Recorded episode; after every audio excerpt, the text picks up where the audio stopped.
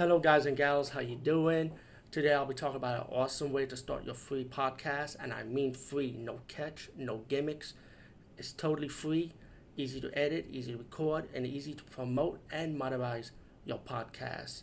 It's called Anchor.fm, and I highly recommend you, guys and gals, check it out and start your own podcast and let your voice be heard. And also, don't forget to listen to Wild Dork Podcast and tell them that I sent you and that you have it from me. So you get more people to join Anchor.fm.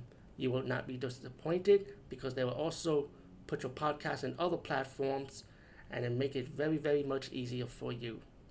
Have a great day, everybody. Hey guys and gals, how you doing? Today I'll be talking about the sequel to Daughter Dark of Darkness, which is the Category 3 Hong Kong horror drama thriller movie. It is the sequel to it. And um, this movie has takes a different turn. It's pretty much like the same outcome for the victim, and this, and of course the sad ending that follows this movie in the sequel. But it has nothing to do with the first movie. But the concept is pretty much the same.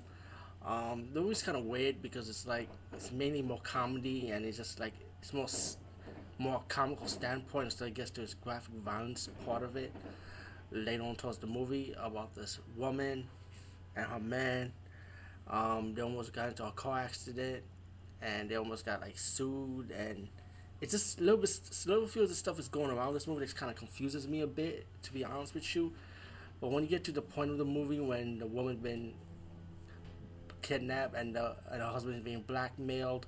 She ended up getting molested by the kidnappers, and they kind of like brainwash her, saying that yo, your man knows about it, he not gonna love you, blah blah blah.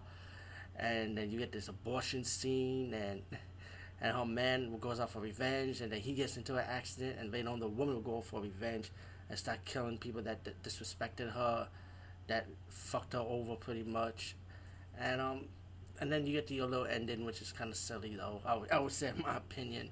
But um, I would say the kill scene once you get towards the ending part of the movie was pretty good. Um, this movie was enjoyable. Don't get me wrong, but I think the first one movie was much more better in my opinion. But Daughter of Darkness Part Two, check it out anyway. Peace out and see you later, guys and gals.